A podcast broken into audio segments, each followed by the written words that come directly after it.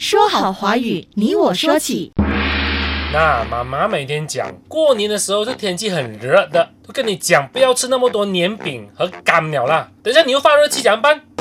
年饼和干都可以吃，但记得要适量的吃，并且要多喝水，那就不怕上火啦。